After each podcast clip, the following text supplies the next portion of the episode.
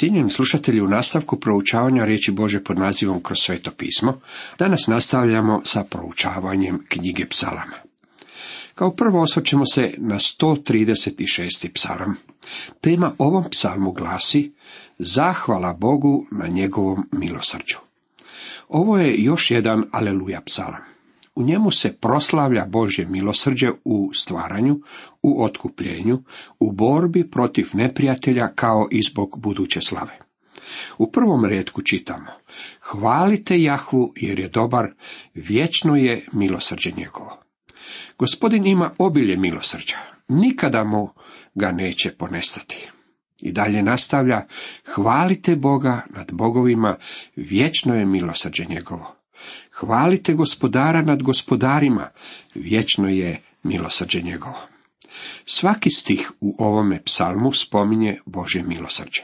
U njemu se veliča Božje milosrđe. U Efežanima u drugom poglavlju u četvrtom redku Pavao kaže ali Bog koji je bogat milosrđem, zbog velike svoje ljubavi kojom nas je ljubio.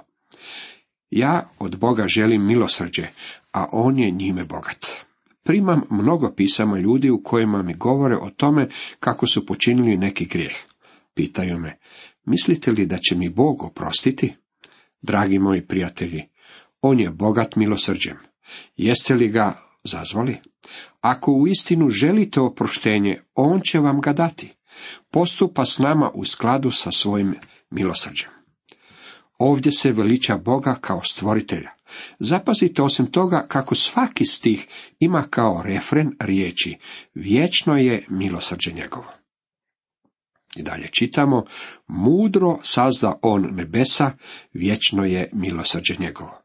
On utvrdi zemlju nad vodama, vječno je milosrđe njegovo.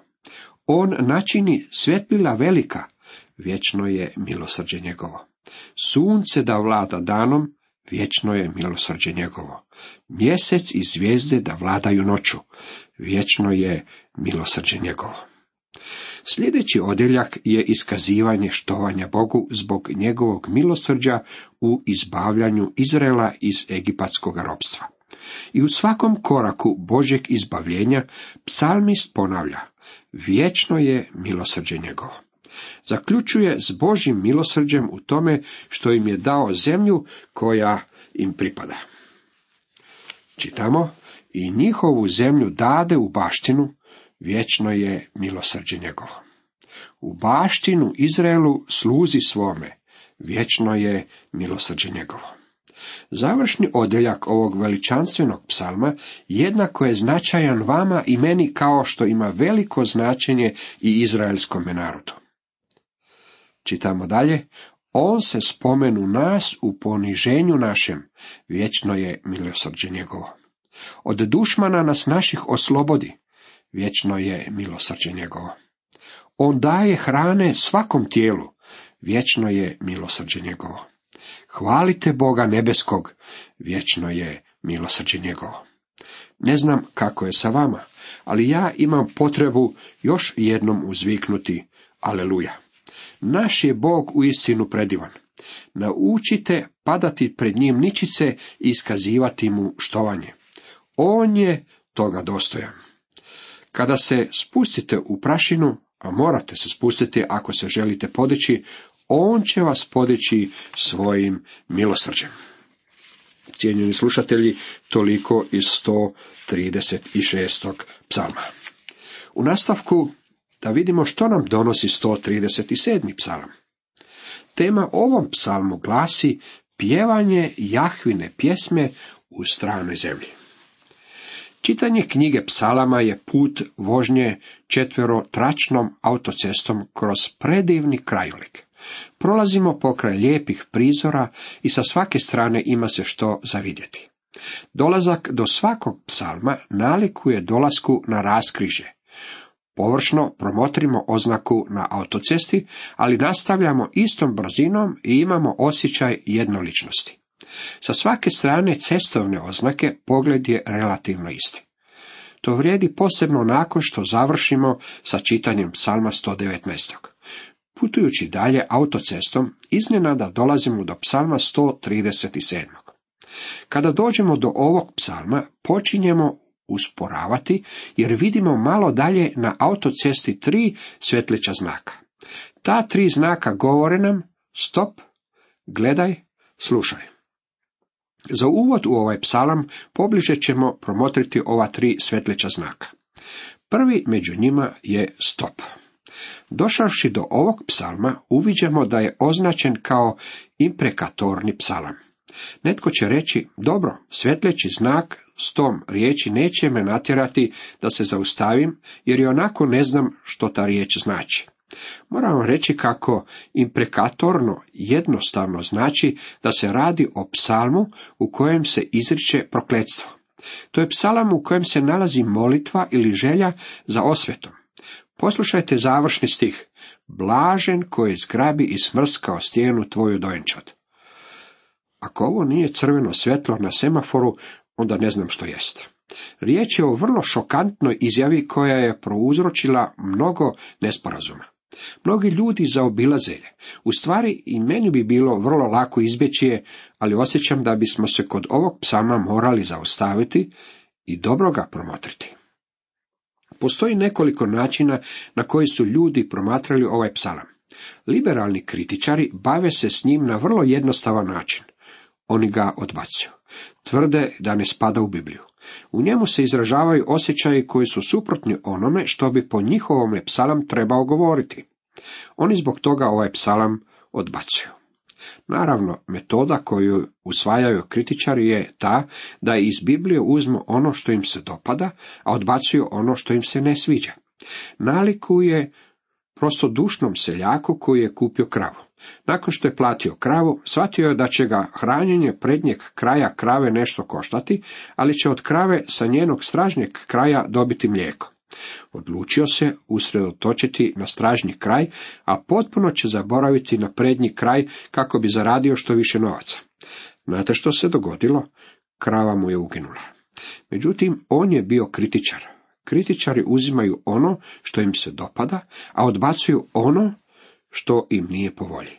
Takva filozofija ne zadovoljava i uopće ne rješava problem. Zatim, postoji još jedan način razmatranja ovog psalma. Postoje oni koji na vrlo naivan način govore. Vjerujem u Bibliju od korica do korica. Pa opet nemaju pojma što se nalazi između korica. To je razlog zbog kojeg se nas konzervativne kršćane optužuje da smo antiintelektualci. Mnoštvo konzervativnih ljudi tvrdi da vjeruje Bibliji, ali ne znaju što u njoj piše. To je razlog zbog kojeg toliki naglasak stavljam na proučavanje Božje riječi. Jedna je stvar reći da u nju vjerujete, a druga je stvar znati što kaže, što u njoj piše. Time dolazimo do trećeg gledišta. Radi se o vjerovanju u Bibliju od korica do korica i o pokušaju da se razumije što unutra piše. To znači određivati što Bog misli i otkrivati što je imao na umu kada je dao da se određene stvari zapišu. Želim znati što vjerujem i biti sposoban dati razlog nade koja je u meni. S takvim, dakle, stavom pristupimo psalmu 137. psalmu izricanja prokletstva. Iako se u njemu izražava nešto što na površini zvuči vrlo strašno, promotrimo sam tekst i pogledamo što kaže. Drugi svetleći znak govori nam ne samo da se zaustavimo, već i da gledamo. Drugim riječima, psalam 137. bavi se određenim dijelom povijesti Božeg izabranog naroda. To je povijesni psalam, što je vrlo neobičajeno. Povijesne knjige Staroga Zavjeta ne bilježe povijest izraelskog naroda za vrijeme 70-godišnjeg babilonskog sužanstva. Ne postoji zapis o tome ropstvu. Istina je da je Jeremija prorokovao o tom razdoblju, ali nije otišao sa zatočenicima u Babilon. Ezekijel se nalazi u Babilonu, ali je prorokovao tamošnjim zatočenicima. Kakvo je stanje u narodu možemo zaključiti samo iz nekoliko natuknuća. Više se bavio svojim viđenjima nego povješću. U Babilonu je tijekom tog razdoblja bio također i Daniel, ali je on bio na kraljevom dvoru gdje je prorokovao poganskim vladarima. Kod njega ne nalazimo baš nikakav zapis o zatočenicima. 70 godina babilonskog sužanstva je razdoblje tišine. Radi se o vakumu. Nalazimo prazninu što se tiče povijesnih knjiga. Dvije knjige o kraljevima i dvije knjige ljetopisa dovode nas do babilonskog sužanstva i uništenja Jeruzalema. Sljedeće povijesne knjige Ezra, Nehemija i Estera nastavljaju sa pričom nakon što je 70 godina zatočeništva završeno i kada se narod vratio u svoju zemlju. Sužanstvo u Babilonu se mimo ilazi jer je u Božjem planu sad stao kada se njegov narod našao izvan zemlje. Zbog toga nemamo nikakav zapis o ovome razdoblju. Ova činjenica stavlja veliki naglasak na psalam 137. jer se radi o mostu preko bezdana šutnje. Radi se o Vidikovcu kraj autoceste gdje možete skrenuti s puta i promotriti krajolik kojeg nikada ranije niste vidjeli. Ne vidimo mnogo, ali vidimo nešto iz tog razdoblja šutnje. Treći svetlići znak koji je pred nas postavljen je slušaj. To je pitanje koje je postavljeno. Kako da pjesmu Jahvinu pjevamo u zemlji tuđinskoj? Nisam siguran da to pitanje može naći odgovor kod ovog naroda. Nisam siguran da danas može biti odgovoreno za vas i mene. Osim ako nismo voljni udovoljiti stanovitim uvjetima. Kako možemo pjevati gospodnju pjesmu u tuđinskoj zemlji? Psalam 137. bilježi tragično, ali ipak nježno iskustvo ovog naroda za vrijeme njihovog sedamdesetogodišnjeg sužanstva. U ovome psalmu naći ćete ogorčenu mršnju i blagu ljubav. Vidjet ćete narod koji je preplavljen i nadvladan svojim čupstvima, imaju vrlo duboke osjećaje zbog onoga što je ovdje zapisano. Sad dolazimo u nastavku koje možemo kao temu uzeti središnje iskustvo. Kao prvo zapazite koje je bilo središnje iskustvo ovog naroda. U prvom redku ovog 137. psalma čitamo. Na obali rijeka Babilonskih sjeđa smo i plaka smo spominjujući se Siona. Najvažnija u ovome je lokacija na kojoj se sve događa. Na obali rijeka Babilonskih. Ovaj je narod proživio iskustva koja nije doživio niti jedan drugi narod. Od Gošenske zemlje do europskih geta upoznali su što to znači biti udaljen od svoje domovine. Što znači biti u tuđinskoj zemlji? Znaju što znači prolaziti od egipatskih ciglana do babilonskih kanala. Znaju što znači provesti određeno vrijeme u logorima za prisilni rad. Na obali rijeka Babilonskih bilo je jedno od mjesta na kojem su bili progonjeni, gdje su prisilno radili, gdje su patili. Na obali rijeka Babilonskih. Nameće nam se pitanje, što su ondje radili? Kao prvo, uopće se nisu trebali naći ondje. Bog ih je smjestio u obećanoj zemlji i Bog im je obećao čuvati ih ondje kao svoje svjedoke dok mu budu odani. Pa što su onda radili kraj rijeka Babilonskih? Rijeke Babilonske su naravno kanali. Vjerujem da je danas opće prihvaćeno kako su židovi bili narod koji je iskopao te kanale oko rijeka Eufrat i Tigris. Kanali su se protezali tim dijelom zemlje kako bi natapali zemlju. To je narod koji je od sunčevog izlaska do sunčevog zalaska neumorno kopao kanale u toj suhoj i pustinskoj zemlji. Na obali rijeka Babilonskih sjeđa smo. Kakva slika duboke napuštenosti, krajnje potištenosti i potpunog očaja. Tamo sjeđa smo. Što su drugo i mogli činiti? Plaka smo spominjući se Siona. Koliko očajnički možete postati?